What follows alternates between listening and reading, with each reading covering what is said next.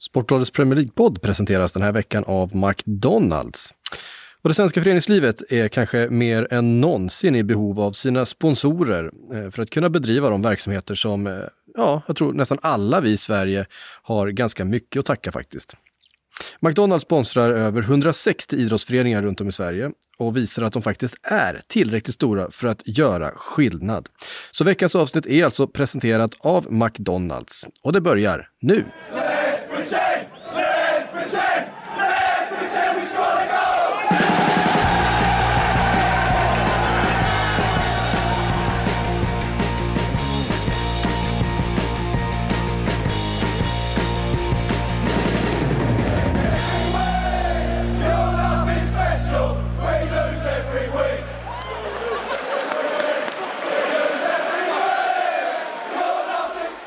Ja, men då hälsar vi välkomna till Sportbladets Premier League-podd här i karantän-Sverige.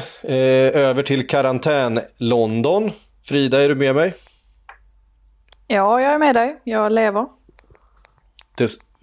Det sprakar i mina lurar. Jag tror inte att det går in på inspelningen. Men jag hoppas att allting är som det ska där borta. Karantän-Västerås då? Calling.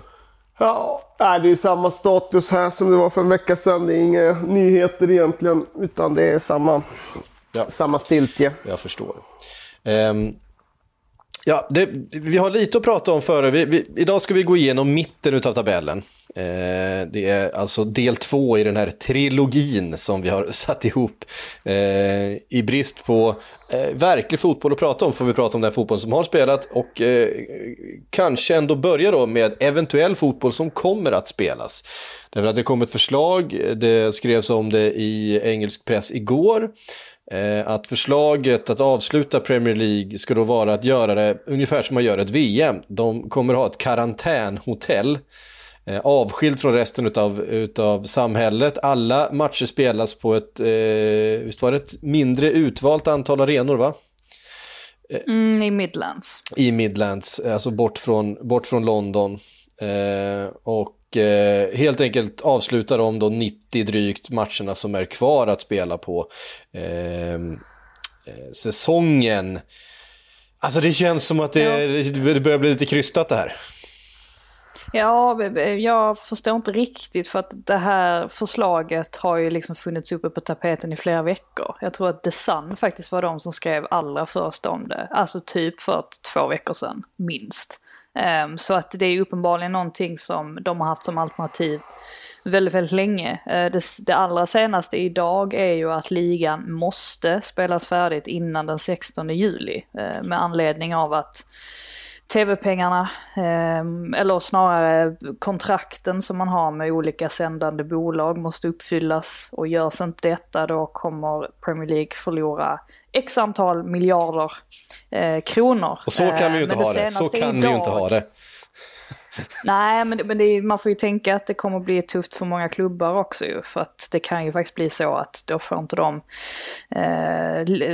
inte de pengar heller. Det finns ju faktiskt de klubbarna i Premier League som inte är överdrivet rika och inte har överdrivet mycket resurser. Det allra senaste idag är att ligan ska dra igång i slutet av maj.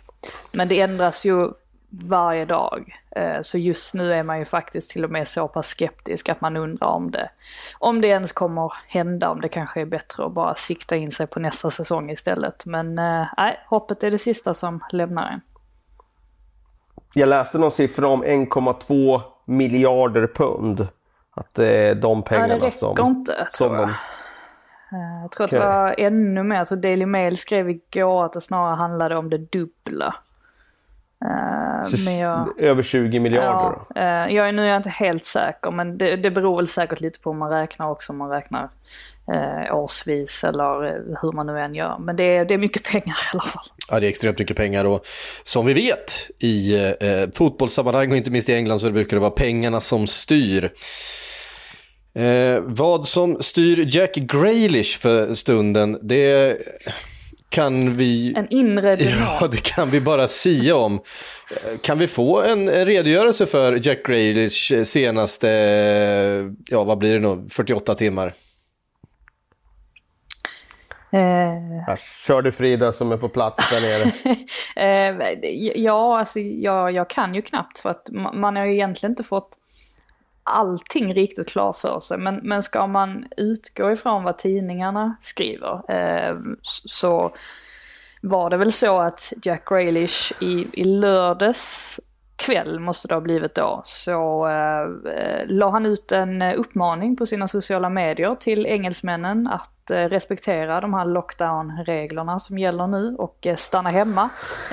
Därefter tyckte han att det var en bra idé att sätta sig i sin bil och köra bort till en vän och tillbringa kvällen och natten där. Vad som exakt har hänt i den här lägenheten, det vet vi ju inte, men enligt vittnesuppgifter i alla fall så ska det ha gått ganska vilt till, så vi kanske inte kan utesluta att det har varit lite alkohol inblandat, men det vet vi ju inte, som sagt. Problemet för Jack då, som skulle smyga ifrån sin kompis lägenhet, var ju att han råkade köra in i 2 parkerade bilar när han skulle dra därifrån, vilket också är ganska anmärkningsvärt. Hur lyckas man med det, kan man tänka sig, vilket drog uppmärksamhet till sig. Han valde, för han insåg väl också att det här är ju inte bra om det här kommer ut, så att han valde att lämna platsen, lämnade sina kontaktuppgifter dock och sådär.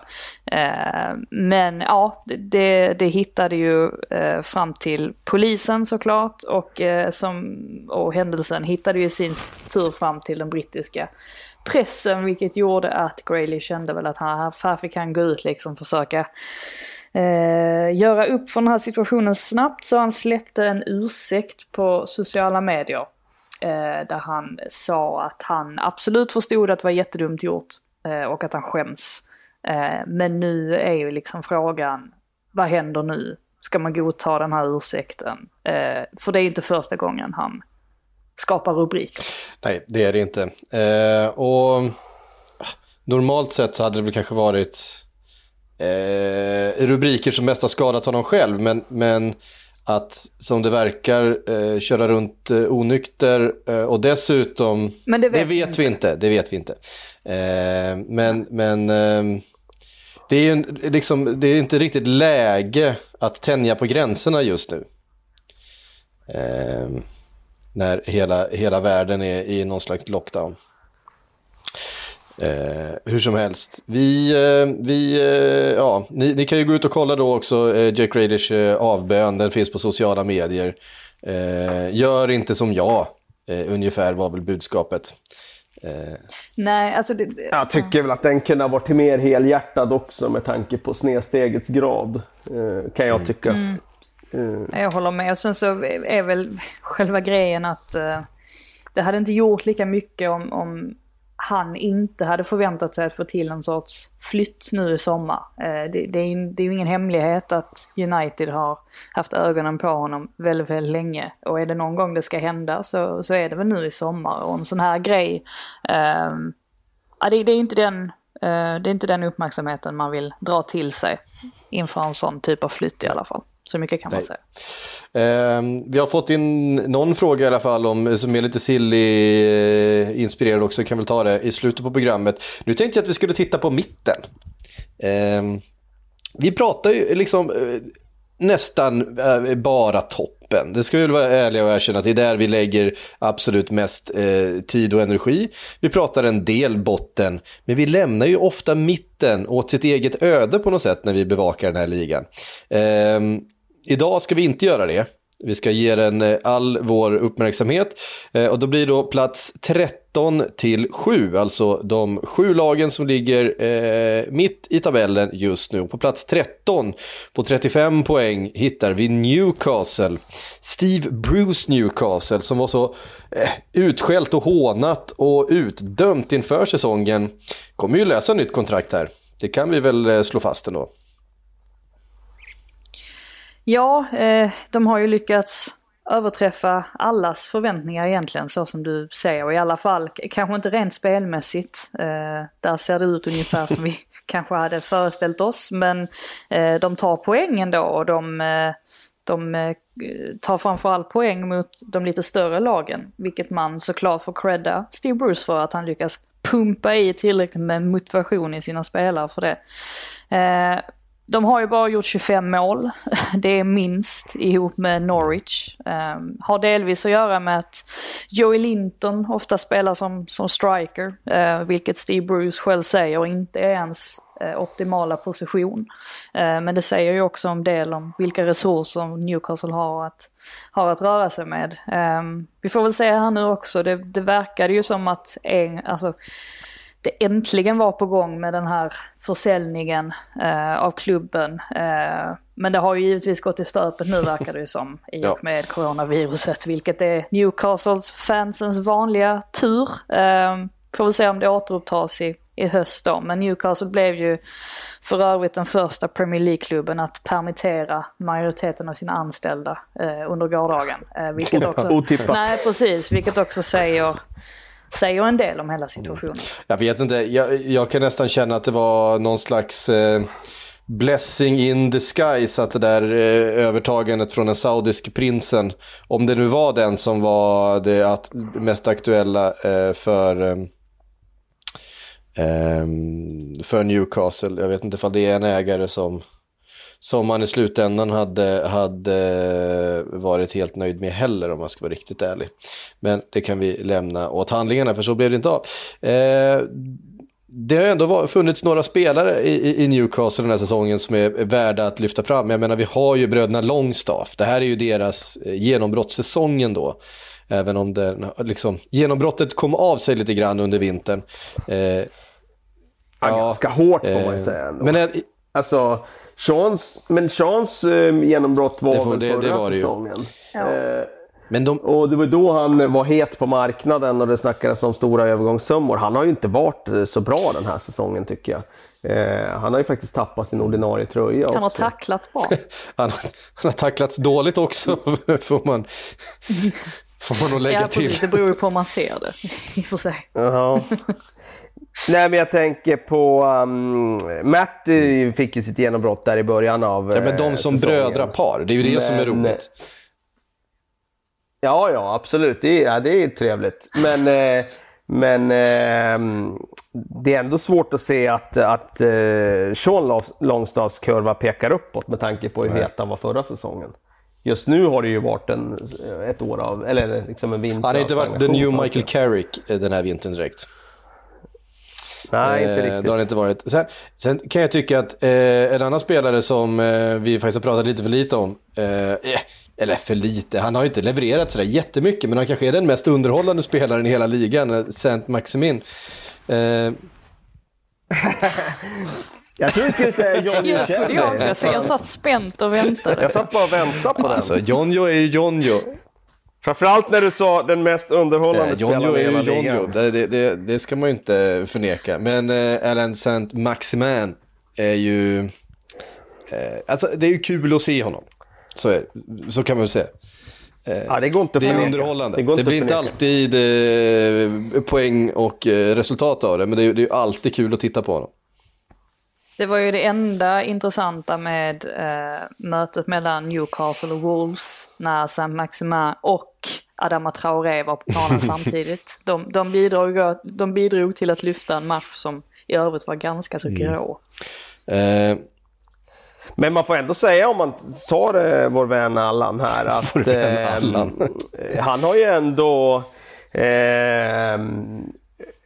övertygat mer än vad jag hade räknat med. För när man såg han i början så var det ju väldigt yvigt, och det var liksom, det var mycket för syns skull så att säga. Men jag noterar att hans scored rating är alltså högst i laget.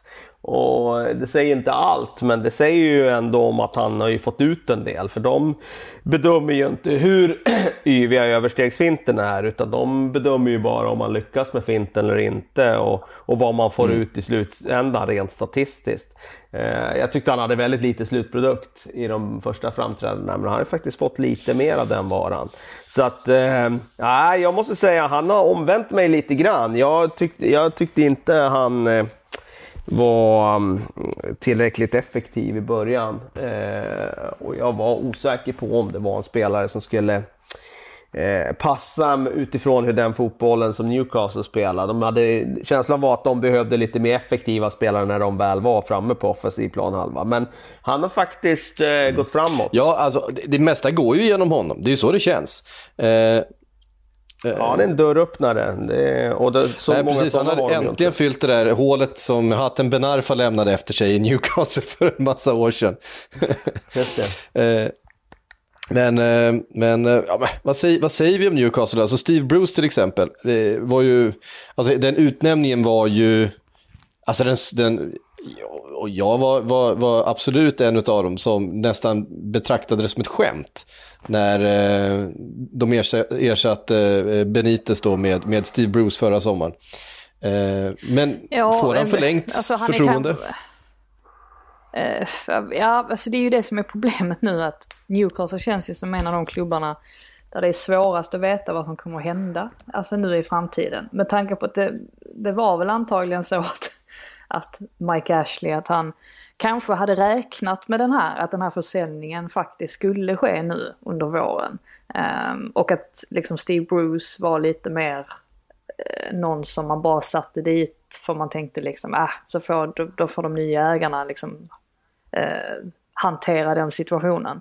Så att nu är det ju väldigt oklart alltihopa. Men det är väl klart att Bruce har överträffat förväntningarna. Men samtidigt har han verkligen det, för att vi vet om att han inte är den mest taktiskt kunniga i ligan. Det har vi aldrig påstått, det påstår vi inte nu heller. Att han däremot är liksom en skön snubbe har väl ingen riktigt sagt emot. Och det är ju faktiskt mycket det som har tagit honom hit, att han uppenbarligen har fått med sig spelartruppen, liksom, fått över dem på sin sida och motiverat dem till att liksom plocka fram det som har krävts för att nu liksom få ihop, dels få till sena liksom segermål, men också liksom kunna vinna mot större klubbar. Det krävs ju ändå en del för att man ska kunna hålla en sån försvarsmur som de i princip har gjort mot vissa lag. Så att Steve Bruce har ju liksom gjort ett fullt godkänt jobb, men det är väl klart att det är ju ingen tränare som tar en klubb till en ny nivå, om det nu är vad Newcastle vill. Nej. Ja, jag tycker nog att vi är lite snåla mot honom faktiskt. Alltså, jag kan inte se att det hade gått att göra så mycket bättre resultat med den här truppen. Det hade kunnat sett betydligt annorlunda ut. Men jag tror inte någon tränare kunde gjort bättre än en 13:e plats med den här truppen. Vi ska komma ihåg att inför säsongen var det många som tippade dem sist i ligan. Och framförallt de egna fansen var ju extremt negativa inför säsongen. De ligger ändå på 13:e plats med en trupp som är begränsad. Då är jag ändå snäll. Man går igenom truppen. Det är inget bra material de har. Och jag kan inte se att de skulle kunna spela på något... Självklart hade de kunnat spela mer offensivt, men jag kan inte se att de skulle kunna ha gjort något i de stora dragen något annorlunda med den här truppen, utan sättet att överleva med det här materialet, det är att spela ungefär så som de gör. Och 13:e plats, säkrat kontrakt med 10 omgångar kvar i praktiken.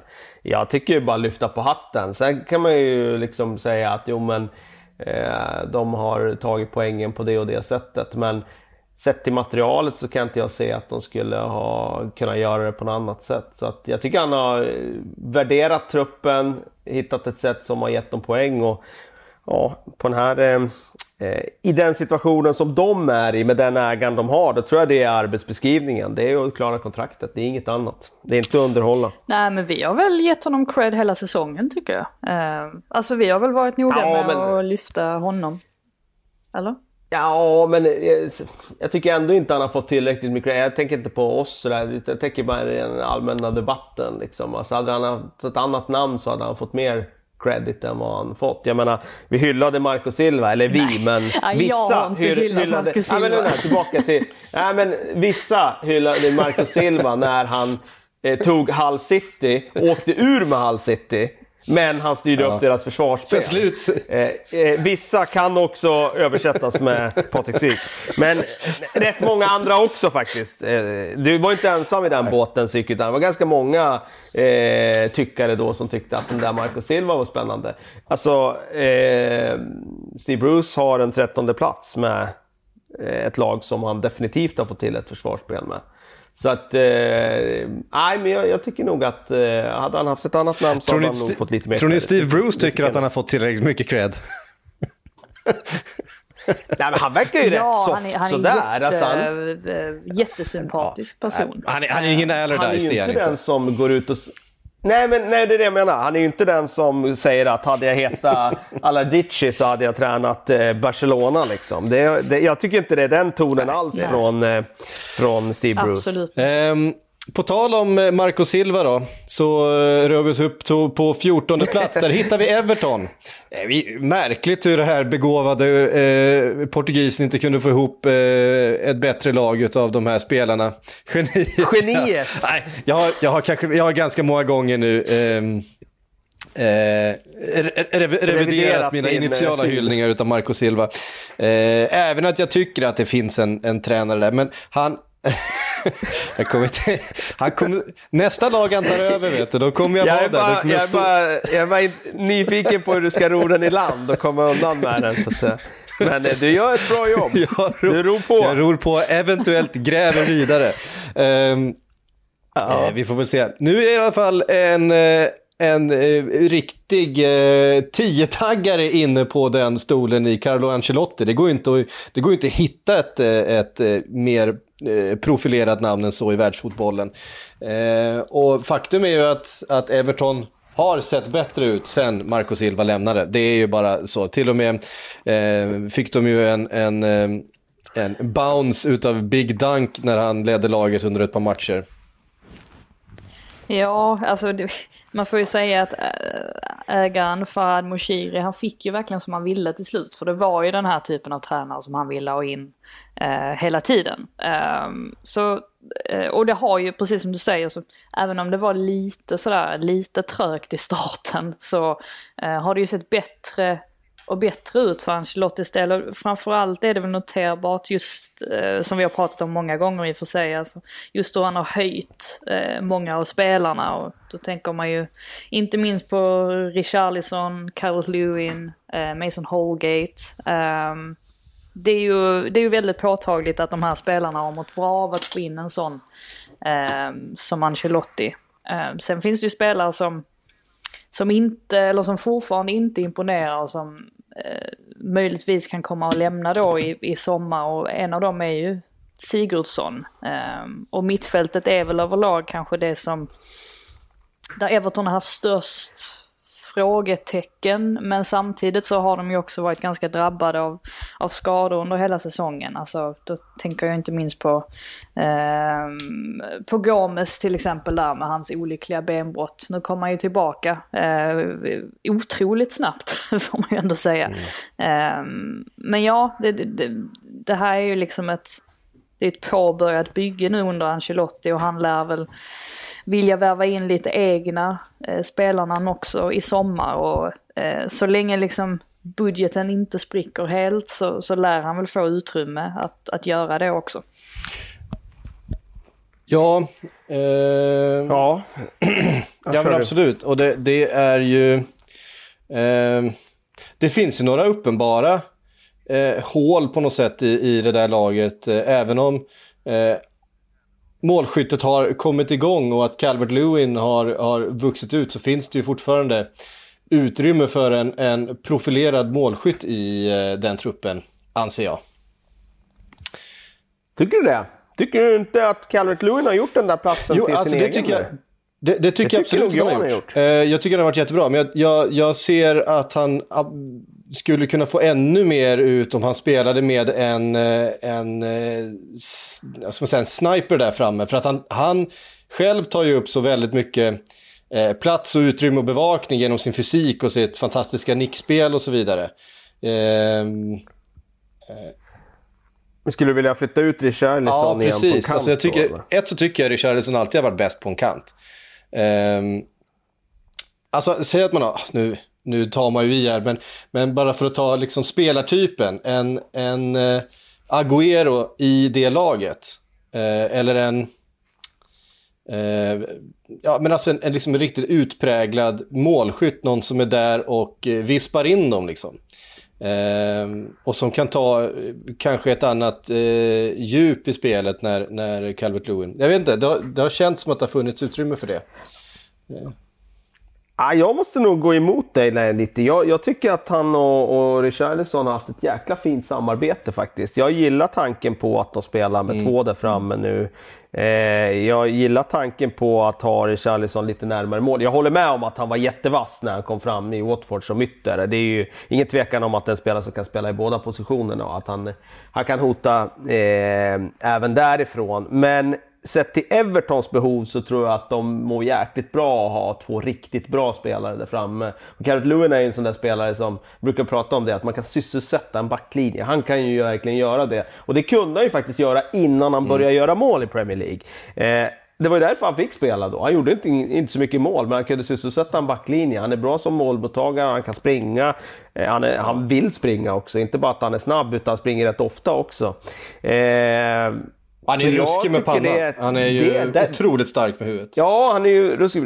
Och där ser man ju också, de har gått över på mycket mer inläggsspel nu. Alltså det är mer in med bollen i boxen. Det är ju ganska brittisk fotboll de spelar. Och jag tror att det också avspeglar sig i deras resultat. För att de vinner ju nästan hela tiden på hemmaplan. Och om man vet någonting om Goodison så är det ju den tajtaste arenan i Premier League. Det passar väldigt bra att spela det där 4-4-2-spelet där hemma. Bortaplanen har haft betydligt tuffare. Men där hemma så, och det minns vi även från David Moyes tiden, att det var den typen av fotboll som Everton vann matcher med. Inläggsspel på Cahill och Fellaini på den tiden. Och jag tror att det är receptet. Jag gillar verkligen tanken på att de har de två där framme. Jag tycker snarare då i så fall att de ska försöka identifiera en ytter som är mindre skadebenägen än Theo Walcott till nästa säsong. Ja, och det verkar ju som att 4-4-2, att det liksom är det som Ancelotti vill köra vidare på, där han känner liksom att här har han hittat något sorts, ett system som i nuläget i alla fall fungerar ganska bra.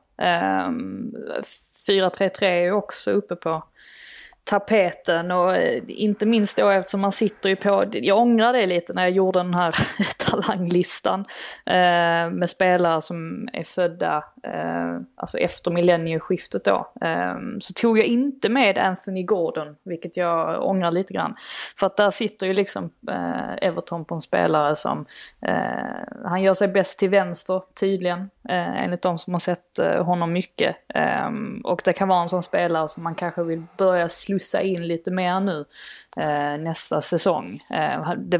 Han hade kunnat lånas ut nu i januari, men man valde att inte göra det eftersom man ser honom som en spelare för A-truppen. Så att de har ju liksom lite, vi får inte glömma heller Gebba Min, har man inte riktigt fått se. Han anlände ju i augusti, varit skadad, jag tror han genomgick operation i januari, februari någon gång. Och är liksom på väg tillbaka, och han är ju också tänkt att gå in i en startelva möjligtvis på sikt, så att det är ju lite sånt man måste reda ut för Evertons del, så han har ju lite att göra, Ancelotti. Ja, onekligen. Vi rör oss uppåt då från Everton till Everton på, vad sa jag, 14 plats innan. Man rör sig uppåt från 13, så hamnar man såklart på 12 plats och nu vidare till 11 plats, där vi hittar Crystal Palace. Roy Hodgsons profilsvaga gäng, men stabila. Där har vi pratat mycket om att sätta ett försvar och sätta en ram, vilket han har gjort, en god Roy. Och Crystal Palace på 11:e plats, det måste väl vara väl godkänt? Ja, definitivt. Och det tror jag vi har konstaterat både en och två gånger den här säsongen. Det är lite det jag menar med Steve Bruce där, att jag tycker ändå Crystal Palace har lite bättre material än vad Newcastle har. Men det är ungefär samma bedrift om man säger i antal poäng. Jag tror de ligger 4 poäng före i och för sig då, men som sagt, de har betydligt bättre material och de har en spelare som vi tidigare har sagt är kanske den bästa spelaren utanför topp 6. Vilfred Zaha. Tycker inte han har varit i den här säsongen. Såklart, eftersom det... Nej, och sen ser ju topp 6 lite annorlunda ut den här säsongen också. Då får man i alla fall kalla det Big Six i så fall. Men oavsett det så finns det ju spelare i så fall i Wolves som... Det är såklart Christian Benteke vi pratar om. Men oavsett det... Ja, definitivt. Benteke fick väl göra mål här äntligen. Så vi ska inte bara slå på honom, utan han har ju faktiskt slut på torkan nu, den gode Benteke. Fast det var ju också Pickford hjälpte ju till en del, får man ju säga. Kommentar om det. Alltså, om man säger så här, Christian Benteke kan behöva all hjälp han kan få för att få in den där bollen, och Jordan Pickford brukar vara ganska pigg på han är bra på att hjälpa till. Hjälper till då och då med en i krisande anfallare, så kan det vara. Vi pratade inte så mycket om Pickford där när vi pratade om Everton. Han har ju blandat och gett, så att säga, den här säsongen också. Han gör ju sällan 2+-matcher. Han är ju antingen 4-5+ eller 1+. Så är det ju. Men Palace... Nej, men tillbaka till Palace där. Så, om man tittar på deras material så... Vi ska självklart hylla Roy, och det har vi gjort. Men om man tittar på deras material så tror jag... En anblick av alla klubbar jag ser i den där mittenregionen och under halvan, alltså de vi räknar med ska ligga där, så tror jag ändå att det här materialet är ett av de lättaste att göra det som de har gjort nu ett par år.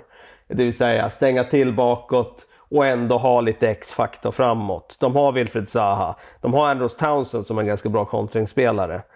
Gör kanske inte jättemycket poäng, det har han aldrig gjort, men han är en ganska bra spelare då och då.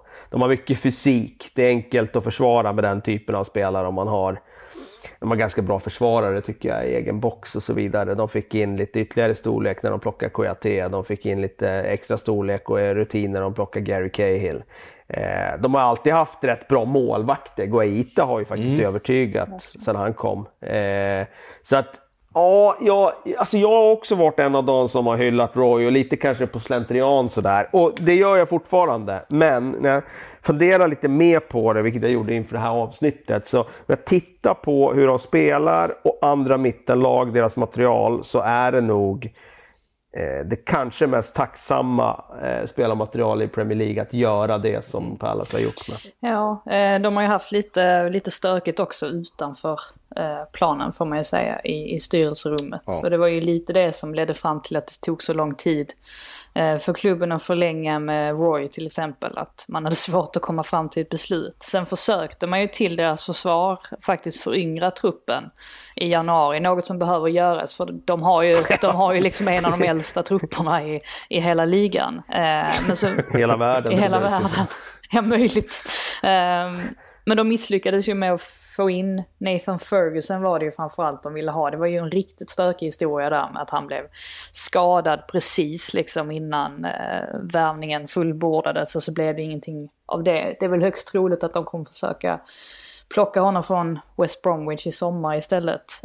Men så det har varit alltså väldigt mycket. Det är samma, nästa sommar är det en massa kontrakt i truppen som går ut. Alltså Cahill, Guaita tror jag, fast där har man nog en option på ett år. Hennessy, Benteke då.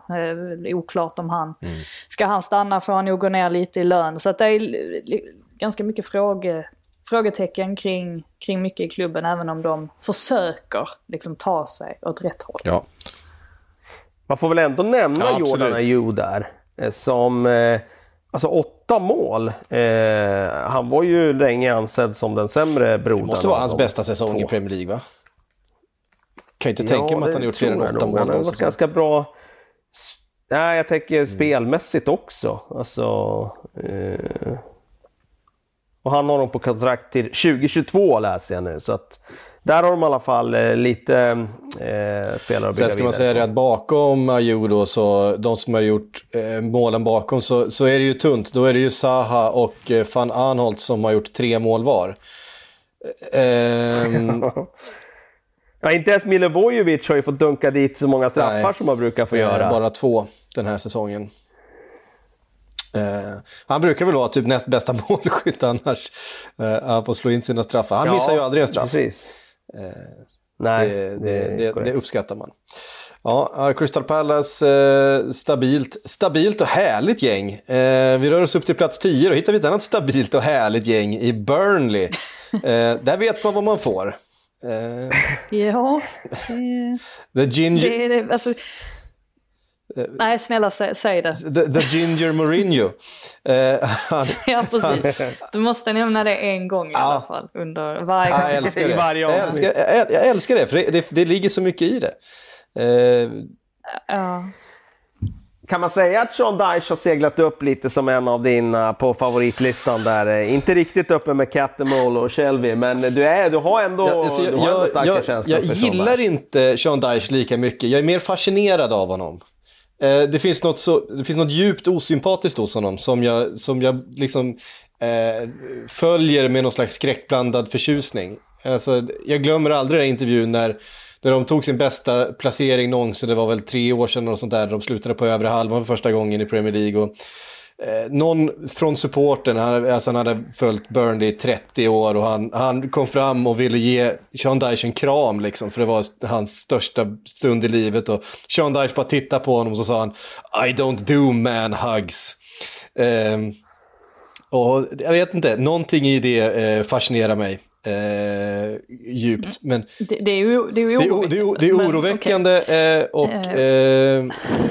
Men fascinerande. Men du har ju helt rätt i det, att Burnley, det går aldrig att räkna bort dem oavsett hur knackigt säsongen än startar. Och när vi liksom pratar om, man får ofta den frågan liksom, vem är den mest underskattade spelaren i hela ligan? Och jag tycker en av dem som vi inte pratar tillräckligt mycket om, eller som i alla fall vi inte har gjort, det är ju Dwight McNeil, som alltså för det första är han ju bara 20 år gammal och har ändå liksom fått sitt verkligt stora genombrott den här säsongen, fast lite i skymundan då.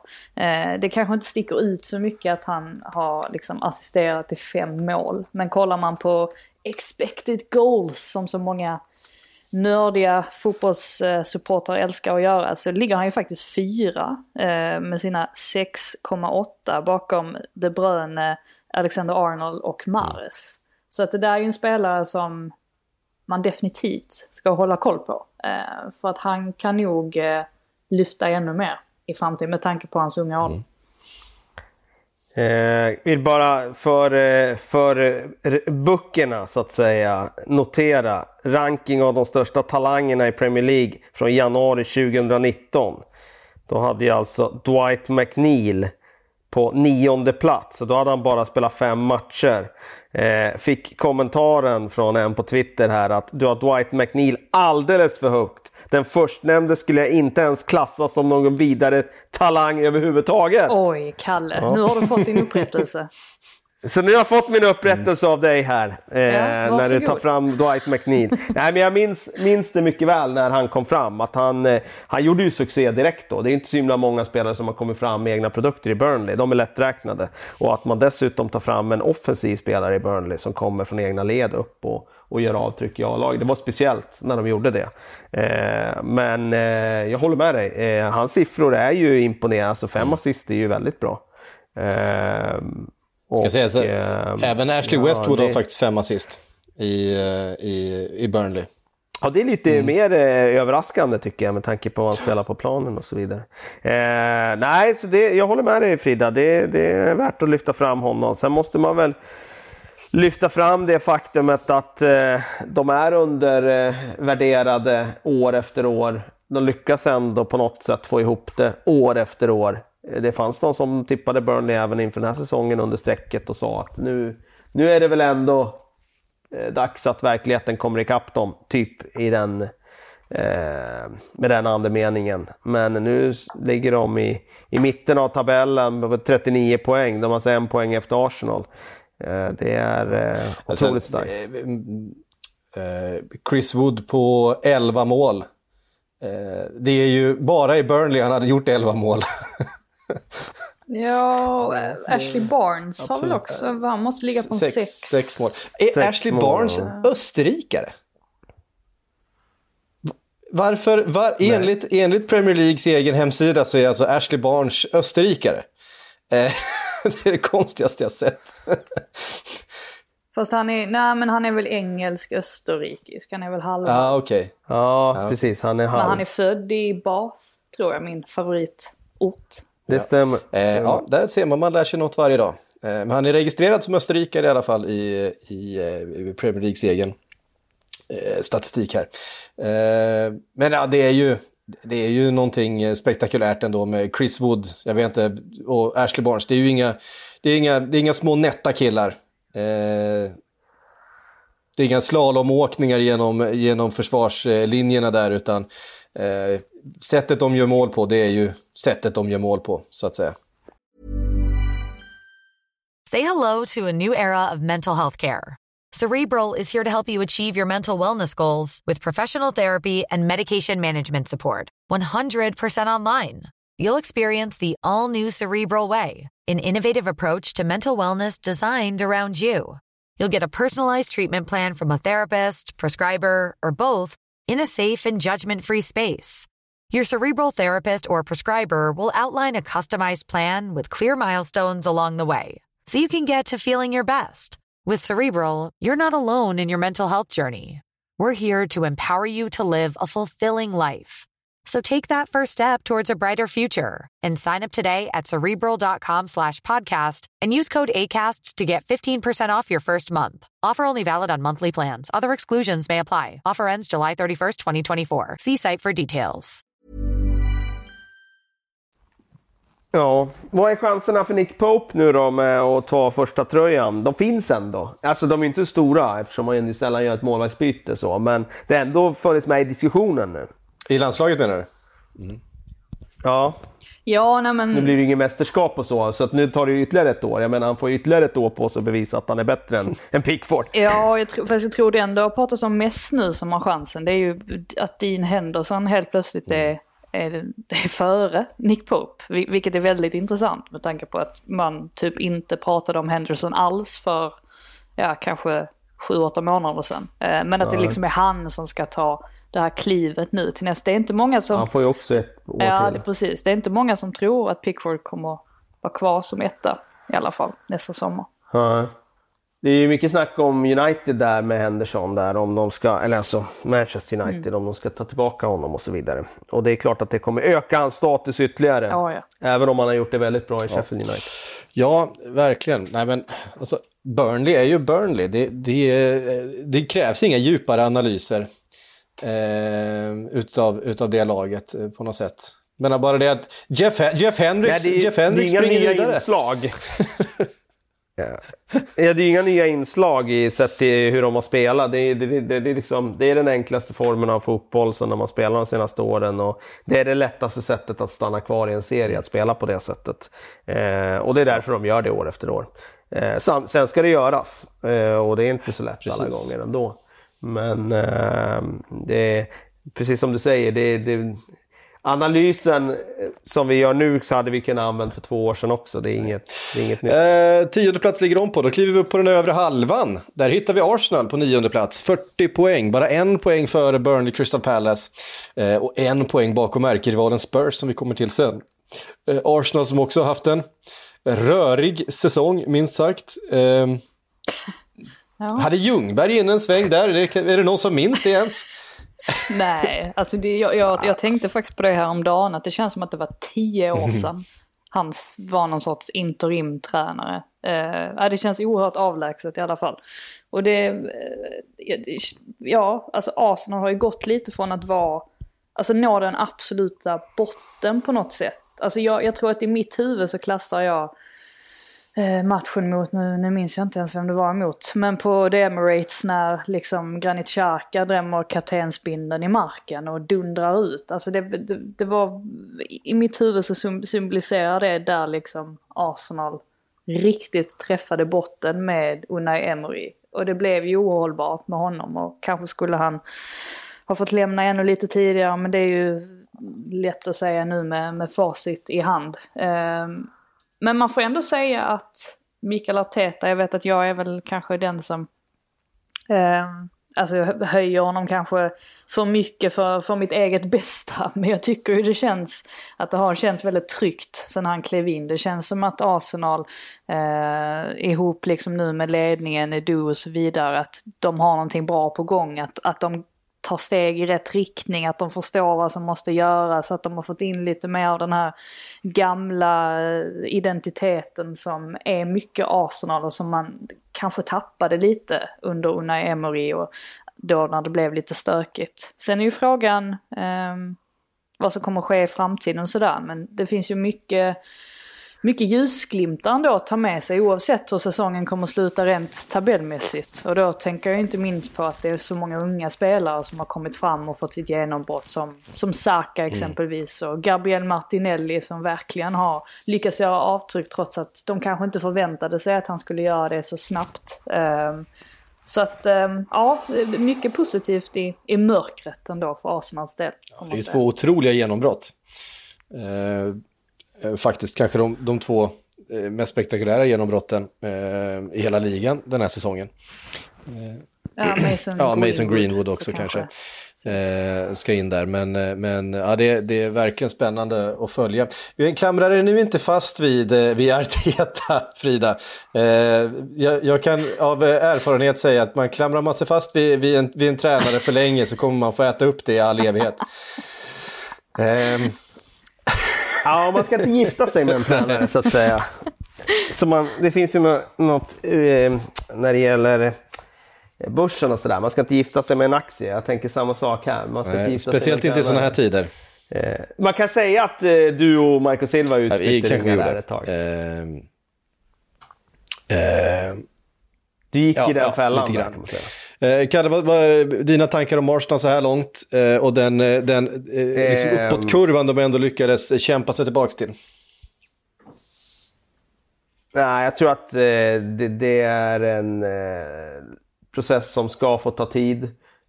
Jag tycker också att det är positiva tongångar. Mycket av det tycker jag också faktiskt handlar om att Arsenals fanskara har ändrat tonläge och det har man inte gjort utifrån egentligen vad som så mycket har sett, liksom, man kan se på planen. Visst är det en bidragande faktor, men jag tror faktiskt att de fick ett litet uppvaknande där när Arsenal Fan TV hamnade i bråk med egna supportrarna där, och det blev en debatt kring om det var verkligen hälsosamt att ha det förhållande till det egna laget som Arsenal ett tag hade, att det var den kulturen av att man skulle liksom istället för att stötta det egna laget så skulle man logga in efter matcherna och gotta sig i klippen från Arsenal Fan TV.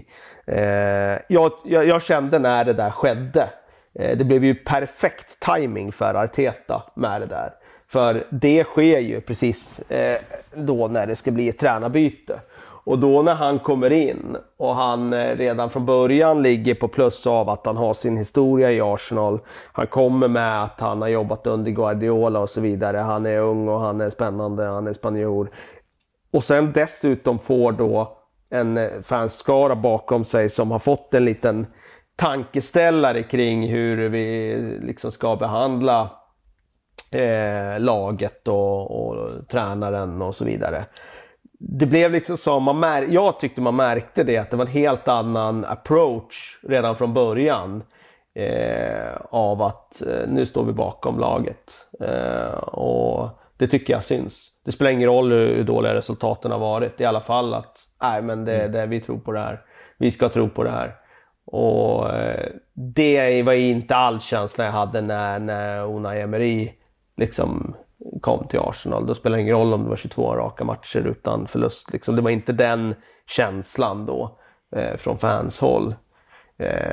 Så att han har kommit in i rätt läge. Jag tycker att det finns saker som är väldigt positiva om man bara betraktar det utifrån. Nummer ett är att de jobbar mycket hårdare nu, spelarna, på planen. Han har fått dem att springa mer och jobba hårdare. Och det tror jag handlar mer om att han har satt fokus på att det är där de måste börja.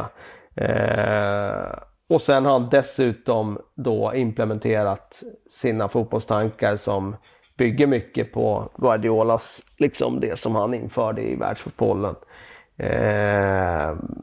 med lite tydligare positionering och så vidare. Och det tror jag är någonting som det går att hålla sig vid och så kan vara hållbart på sikt också. Det handlar bara om att få jobba med det över lite längre tid och sen såklart plocka in spelare som kan bidra med lite spets i ett par tre positioner. Och det tror jag att de kommer göra i sommar. Ja, de har ju faktiskt inte... Det var ju mycket prat när de kryssade en massa matcher. Liksom.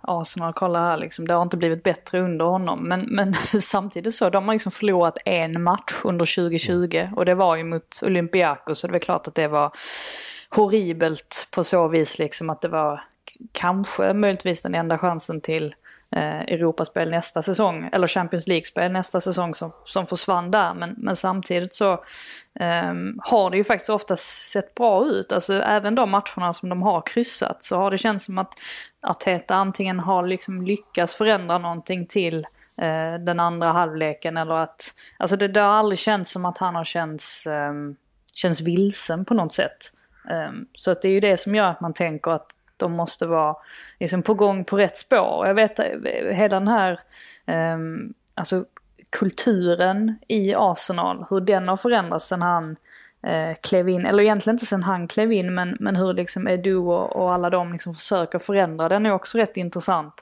Det var någon story från träningslägret, var var de någonstans? Var det i Dubai eller i Spanien? Ja, något av det. Hur liksom Guendouzi, en sån spelare som kanske har tagit lite steg tillbaka den senaste tiden, hur han liksom fick reprimander för att han liksom inte skötte sig. Det var någonting med att han drog av sig tröjan när de var på någon restaurang och liksom svingade den över huvudet, och då var liksom Edu snabbt framme och förklarade att så gör vi inte i Arsenal. Alltså att de... Ja, men det känns som att de liksom har hittat tillbaka lite grann till vad Arsenal står för. Och jag tror att sånt är nog väldigt viktigt också, om man ska få alla att dra åt samma håll och man ska få spelare av den här typen liksom och springa ännu mer. Då är det nog viktigt med sådana grejer, tror jag. Mm. Ja, vi lämnar Arsenal då för absolut värsta konkurrenten Spurs, som ligger en placering framför i tabellen, en poäng före också, så att det är det är tajtare än någonsin däremellan. Ett Spurs som har haft en i stort sett lika stökig säsong som Arsenal, med just nu Jose Mourinho vid rodret till inte bara supportrarnas stora nöje. Det har gått lite upp och ner. Och framförallt nu på slutet när formen verkligen har dippat och framförallt alla skador har drabbat laget. Vart befinner sig Spurs just nu? Ja, förutom 8 i tabellen då. Ja, alltså de befinner sig ju på någon slags resa mot det okända. Visserligen gjorde man väl det också under Pochettino, med tanke på, om man tänker att de spelade Champions League-final i våras och gick därifrån till en situation där på väldigt kort tid ett omklädningsrum började tvivla på tränaren och där man inte riktigt sprang på samma sätt som man gjorde tidigare. Det vill säga bensinen hade tagit slut. Det innebar ju att Tottenham i det läget hade behövt göra det som man gjort i flera säsonger och lyckats med på ett väldigt bra sätt. Det vill säga man har rekryterat bra, hittat, identifiera prisvärda spelare som har kunnat göra den där resan och gå från bra och lovande till etablerad stjärna. Jag tänker på Dele Alli, jag tänker på Son till exempel. Det hade man behövt göra igen, och det är inte så lätt att göra det gång efter annan. Visserligen har Tottenham gjort det väldigt bra och har ett bra track record, men de hade behövt göra det igen, samtidigt som Pochettino då hade en relation med Levy som man kände var lite skadad. Det var inte samma relation tränare-klubbledning längre, så det var en osäker situation. Känslan var att Pochettino började tröttna och laget börjar tappa lite, vad ska jag säga, lite, ja, bensin är väl rätt ord. Alltså, ett lag som pressade väldigt intensivt förut orkade inte göra det längre på samma sätt. Spelarna har blivit lite äldre och sen kanske inte riktigt samma uppåtstigande kurva på truppen som det var tidigare.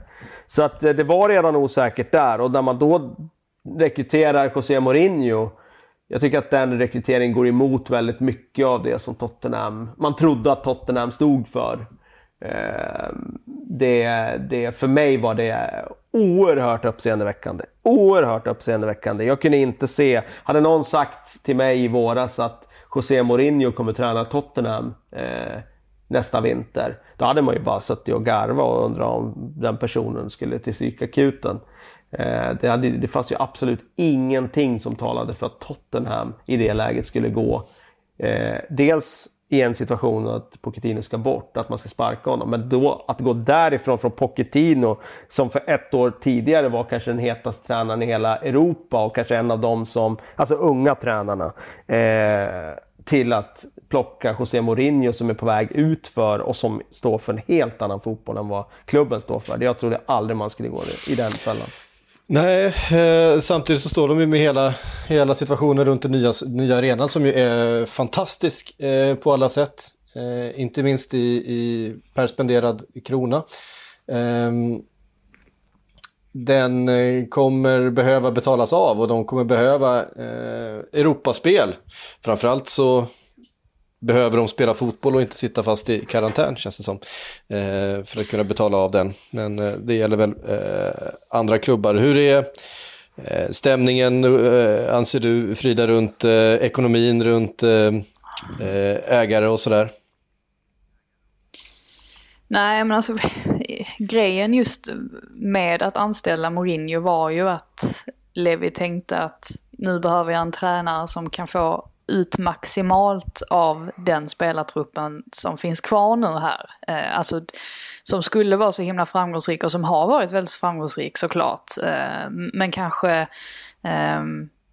att det var lite mer att kräma ur av spelarna, och om någon skulle göra det så skulle det vara Mourinho. Och det började ju rätt bra där för hans del, men har väl liksom gått lite tyngre och tyngre allt eftersom, och hans fasad har ju krackelerat allt eftersom också. Och förmodligen så är det ju så att han i alla fall personligen, alltså Mourinho då, har tjänat ganska mycket på det här uppehållet, för det kom ju mitt i, alltså det var ju på väg att gå fullständigt åt skogen alltihopa. Alltså med att man åker ut ur Champions League mot RB Leipzig, och man har en massa skador, och nu får man helt plötsligt liksom chansen här till att få tillbaka Harry Kane och Son och Bergwijn och alla som är skadade eller på skadelistan, om det nu är så att säsongen kommer att spelas färdigt. Men det är väl klart att det är en prekär situation för dem, precis som för väldigt många andra. Och det är lite det också som gör hela den här grejen med om säsongen kommer att spela färdigt eller ej, som gör den så himla intressant. För vad kommer hända med Champions League-platserna? Och vad kommer hända liksom med den sista Europaplatsen också? Det är ju det man inte riktigt förstår hur de ska kunna komma fram till om inte säsongen spelas färdigt. Nej. Men är det inte en intressant diskussion också man kan föra kring Mourinho och det här med resultat? Alltså vi har ju bilden av att tar man in Mourinho då får man en tränare som kan ordna resultat. Det är därför Tottenham rekryterar honom. Det är ju inte tack vare hans liksom underhållande fotboll eller något annat. Empatiska förmåga. Nej, han har ju blivit the humble one nu. Så att nej, men liksom, har han gjort så himla bra resultat om man tittar från 2016 och framåt? Säsongen 2015-2016 då i Chelsea, då får han gå från Chelsea när han ligger på undre halvan efter 9 förluster på 16 Premier League-matcher. Första säsongen i Manchester United, det gjorde han ju då. De har jättemycket pengar. Jo, men de vinner massa titlar. De vinner 2 titlar, men de slutar utanför topp 4 då. Det var ju inget bra resultat. Eller jag menar säsongen därpå. Ja, precis. Jo, men vi kommer till det. Då är det utanför topp 4. Det var ju långt under förväntningarna den säsongen. De hade ändå lagt rätt mycket pengar den sommaren och värvat bra spelare. År 2 slutade de 2:a i ligan. Och det var ju med facit i hand en ganska bra placering. Det får man säga. Dock är de 19 poäng efter Manchester City. Så de, ja... Och de hade väl också det var väl en känsla av att det var lite andra lag som var lite svagare det året också. Det var ett lag som var riktigt bra, det var City, och sen var det väl ganska grumlig övrig Big Six. Men det var ett bra resultat, absolut. Och sen har de säsongen efter då när han får sparken och de ligger långt efter. Alltså det är 4 säsonger här. Det är en bra placering. Det är andra platsen där.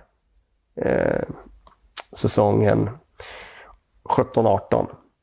Är det en garanti för resultat? Det är det jag menar. Precis. I ligaspel.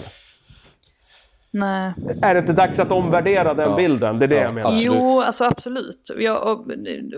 Ärligt talat så är det väl så att han fortfarande rider på det här med att... För man får inte glömma bort det, att precis som i Evertons fall med att de valde att plocka in Ancelotti, så är det ju oerhört viktigt, alltså varumärkesmässigt, att ha en tränare som drar till sig uppmärksamhet. Och så många människor som...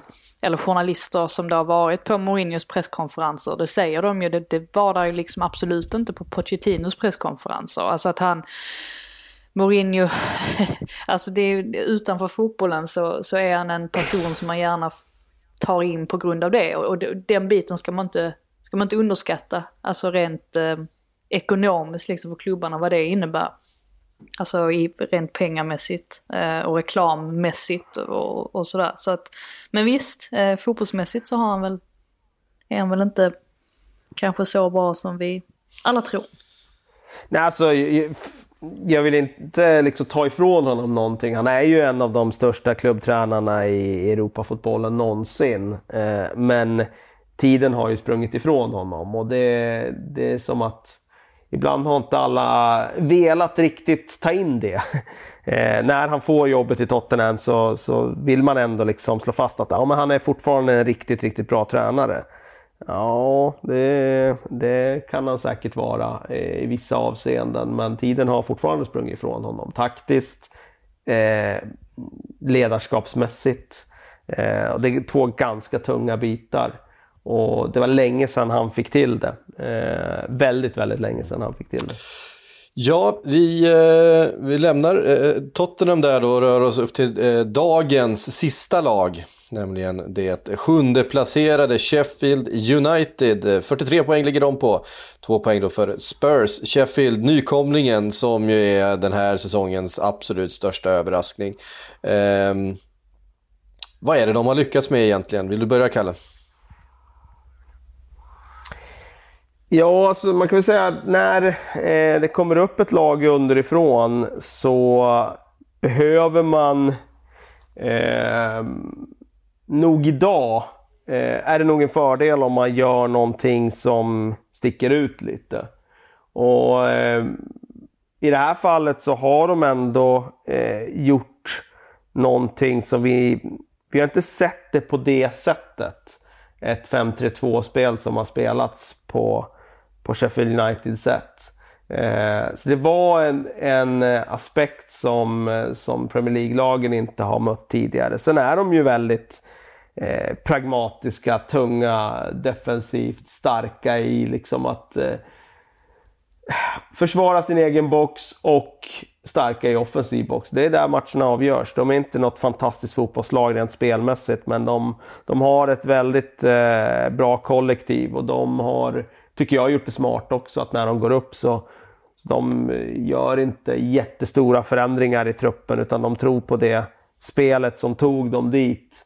Och det är nog lockande att värva någon men du vet, någon sån där exotisk spelare, en yvig ytter som ska in och veva lite överstegsfinter, men de har inte värvat på det sättet, utan de har bara Lundström. Liksom ja, men han är, jag skulle säga att han är yvig, han är ju tvärtom väldigt effektiv. Det är ju ja, jag förstår. Men den värvning de faktiskt gör, det är ju Mosett. Och det blev ju en fullträff. Det var ju väl scoutat av Bournemouth från början. Men de fick inte ut den kapaciteten. Men Sheffield United har fått det. Och det, Det är bara att konstatera att de har gjort väldigt bra rekrytering. De har hittat ett sätt som varit gångbart. Jag tror att det blir stor skillnad nästa år redan. Jag tror inte att det kommer vara lika gångbart då. Det brukar ta ett år, nästan en säsong, för lag att hantera ett nytt spelsätt. Att då börjar man lära sig kring, okej, så här ska man tackla det här. Och jag tror att det blir en helt annan sak nästa år. Men den här säsongen, det är bara lyfta på hockeyhatten och konstatera att de har gjort det helt fantastiskt. Chris Wilder har tagit det spelet som de tog sig upp med och kunnat få effekt med det i Premier League. Det är med ett väldigt, väldigt blygsamt material. Vad är en hockeyhatt? Ja, det är ju en keps som man kastar in på isen i NHL när man får se ett hat-trick. Ja, all right. Jaha. Det är ingen obekant för mig också. Det är också fantastiskt att man lyckas göra det här. Om man tittar på backlinjen som det vi pratat mest om, så är det ju liksom Baldock, Enda Stevens, O'Connell, Chris Basham. Det är ju inga profilstarka spelare direkt som har lyckats med detta. Nej, det är Championship-spelare egentligen. De har fått känna på Premier League någon match tidigare, men det är inga spelare som har etablerat sig i Premier League någon gång. Och sen om man tar mittfältet så har John Fleck imponerat stort. Det är inte heller någon spelare som har etablerat sig på någon högre nivå, även om han var talangfull när han kom fram i Rangers en gång i tiden. De har ju värvat in Sander Berge också ju. Det är intressant att se vad han kan göra framöver i Premier League. Bra målvakt, får man ju säga. Vi nämnde honom tidigare om eventuellt och tagit över den där första spaden i det var hockeyterm igen. Vilket otyg. Ja, ett jävla otyg. I landslaget då. Det är ett fascinerande bygge som de har onekligen. Vi måste lämna dem där, för vi ska svara på lite frågor innan vi knyter ihop den här veckans säck. Vi börjar med en fråga ifrån Sandberget. Kanske mer Sillypodd än Premier League, men vad tycker ni om Harry Kanes kommentarer att det är fullt rimligt att lämna Tottenham om de inte utvecklas? Många lag som gärna skulle ha honom i sitt lag, men var skulle ni placera honom? Det är väl inte så konstigt att han tycker att det är rimligt att lämna om Tottenham inte utvecklas, eller? Nej, jag tyckte att nu var det taget ur sitt sammanhang lite grann. Jag tyckte att det han sa var väldigt sakligt och bra. Alltså han dementerar ju inte att han kanske flyttar i sommar, men han påtalar ju samtidigt liksom att känns det som att Spurs är på rätt väg och sådär, och känns det som att man har någonting bra på gång så kan han tänka sig att stanna. Man måste ju förstå det ur hans synvinkel också kanske, att han har varit där väldigt länge och ska han testa någonting nytt så är det kanske nu. Men jag är ju väldigt svårt att se att han skulle välja att gå till Manchester United exempelvis. Alltså vad kan han få ut av att gå dit där som han inte får i Tottenham? Alltså det hade varit annorlunda tycker jag om Manchester United hade varit Manchester United anno vad blir det för 6-7 år sedan. Alltså den positionen de hade då i engelsk fotboll. Men det har de ju inte längre. Och skulle Kane då riskera att förstöra hela sitt legacy genom att gå dit? Det känns lite... jag vet inte hur han resonerar, men det känns ju ganska otroligt ändå, sådär, bara man ser utifrån sett. Så då skulle man ju tippa på att han går utomlands, och var ska han hamna då? Jag hittills har man inte hört någonting om något rykte eller så. Men det är väl Real Madrid och de klubbarna som i så fall poppar upp. Ja, det är det har pratats om. Det känns väl inte helt orimligt.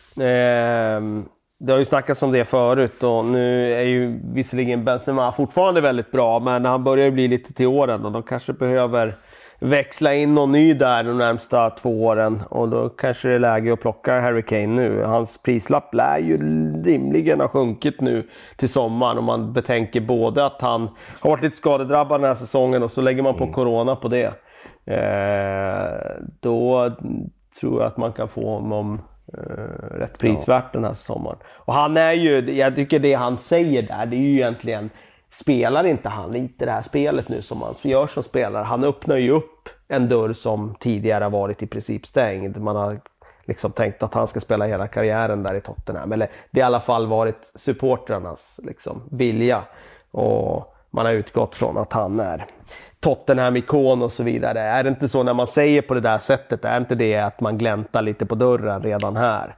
För att sen hålla alla sina dörrar öppna för att i sommar se att okej, vänta, Mourinho blir kvar. Vi får inte in någonting som ser spännande ut. Ja, men det är läge för mig att gå. Då har han redan öppnat den där dörren lite grann på glänt. Jo, men det är ju bra också. Alltså man är ju ett... Alltså det hade varit hemskt om man hade suttit där och påstått liksom att jag ska ingenstans och sen hade han lämnat. Ja, jag håller med dig. Jag hade ju velat se ett rakt byte fortfarande med Gareth Bale. Ja, jag tror jag velat se det nu. Jag tror jag sagt det de senaste 2 sommarna. Så att nu vill jag se det hända. Det hade varit häftigt. Okej. Intressant. Det har väl nämnt lite grann också det här att Bale skulle kunna gå i andra riktningen. Vi har återfråga från Fredrik Eidefors. Av de lagen ni går igenom, alltså de 7 vi har gått igenom idag, bygg den ultimata spelaren genom att ta 5 egenskaper från 5 olika spelare. Ja, vi får ta 5 egenskaper då. Då får vi först hitta en... Ja, men det roligaste är ju, vems teknik tar vi? Är det Saint-Maximin? Nej, Aubameyangs teknik. Wilfried Zaha. Dani Ceballos teknik. Okej. Fysik då? Det måste vara någon i Sheffield United. Chris Wood. Ja, den är Calvert Lewin har ju också lite fart i fötterna. Calvert Lewin har ju Calvert Lewin kanske. Den är inte dum. Fläck hade jag tagit. Ja, men jag tänkte på tillslag kanske Fläck. Han har ju en otrolig bössa. Ja, det är inte så dumt. Fläck på tillslag. En acceleration då. Walcott fortfarande. Har han den accelerationen fortfarande? Jag vet inte, jag frågade. Ska man ta Saint-Maximin där istället? Han har ju en bra acceleration. Ja, det är väl bättre i så fall. Då är vi uppe i 4 egenskaper. Vad ska vi ta som sista egenskap då? Huvudspel. Carol Lewin. Vadå? Hade vi 4 egenskaper? 5 egenskaper har vi. Ja, men du måste ju få in spelförståelse någonstans. Det är ju den absolut viktigaste egenskapen. Det kan ju vara hur nickstark som helst. Okej, men ta spelförståelse då. Riktigt smart spelare i de här lagen. Jag vet inte. Typ Andre Gomes kanske. Ja, du. Den är inte dum. Ja, vet inte tusan alltså. Ja, han är duktig med bollen så, men smart, då tänker man ju på någon riktig, alltså någon riktig är ganska begåvad spelare. Men tänker du fortfarande med boll? Jag tänker någon som är både smart offensivt och defensivt, men jag hittar ingen nu så där direkt faktiskt. Nej, då tar Nej, det är svårt. Det var svårt. Vi avrundar då med en fråga som berörde förra veckans podd. Nämligen Ulf Berg var upprörd över att vi inte slog fast vilka som ramlade ur när vi då pratade om botten. Ja. Då får vi väl slå fast det då. Vilka från botten striden som faktiskt kommer ramla ur. Kalle, du får börja. Yes. Norwich. Tror tyvärr Bournemouth. Och jag tror den är lurig alltså, men Aston Villa kan ligga risigt till. Det är de 3 som ligger på platserna nu. Det är väldigt tajt upp till Brighton, West Ham och Watford. Skulle kunna vara Brighton också. Ja, det är ju Norwich, Bournemouth nitar jag fast. Och sen är det frågan om det är Brighton eller Aston Villa. Jag tror inte Watford eller West Ham. Frida? Jag ändrar mig ju varannan timme i princip kring det här. Men Norwich anser jag väl är för långt ifrån för att klara sig kvar. Bournemouth, jag tror inte att de har mer att ge. Det är svårt att säga nu. Aston Villa, där hade man ju vetat hur det går i den här hängmatchen som de har, för den avgör ju ganska mycket. Det gör den. Så, men ja. Det är den mot Arsenal, ja, precis. Så att jag tror jag faktiskt har kvar, ja, så som det står nu, jag tror att jag behåller det, ja, så faktiskt. Jag tror också det. Men jag kör på inga åker ur, de lyckas inte slutföra ligan just. En kantboll. Ja, det är väl kanske det mest troliga där vi står just nu, om man ska vara riktigt ärlig. Annars så håller jag med er, jag tror att det är de tre lagen som ligger längst ner där som har störst risk att åka ur. Det finns ju lite skimär där med Watford, kan man säga, där då, som sprattlar till där lite med Nigel Pearson-effekten, och sen har det ju avtagit rätt betänkligt. De skulle kunna ligga i. De hade ju en väldigt svag trend där precis före. Förutom 3-0 mot Liverpool så var de ju i en svag form. Ja. Nej, just det hände. Det känns ju också som att det var 100 år. Precis. Hörde ni, nästa vecka ska vi prata om topp 6, som inte då är nödvändigtvis Big Six, men den topp 6an som just nu ligger i tabellen, det återkommer vi till nästa vecka. Tusen tack Kalle och Frida för att ni var med, och tack för att ni har lyssnat. På återhörande.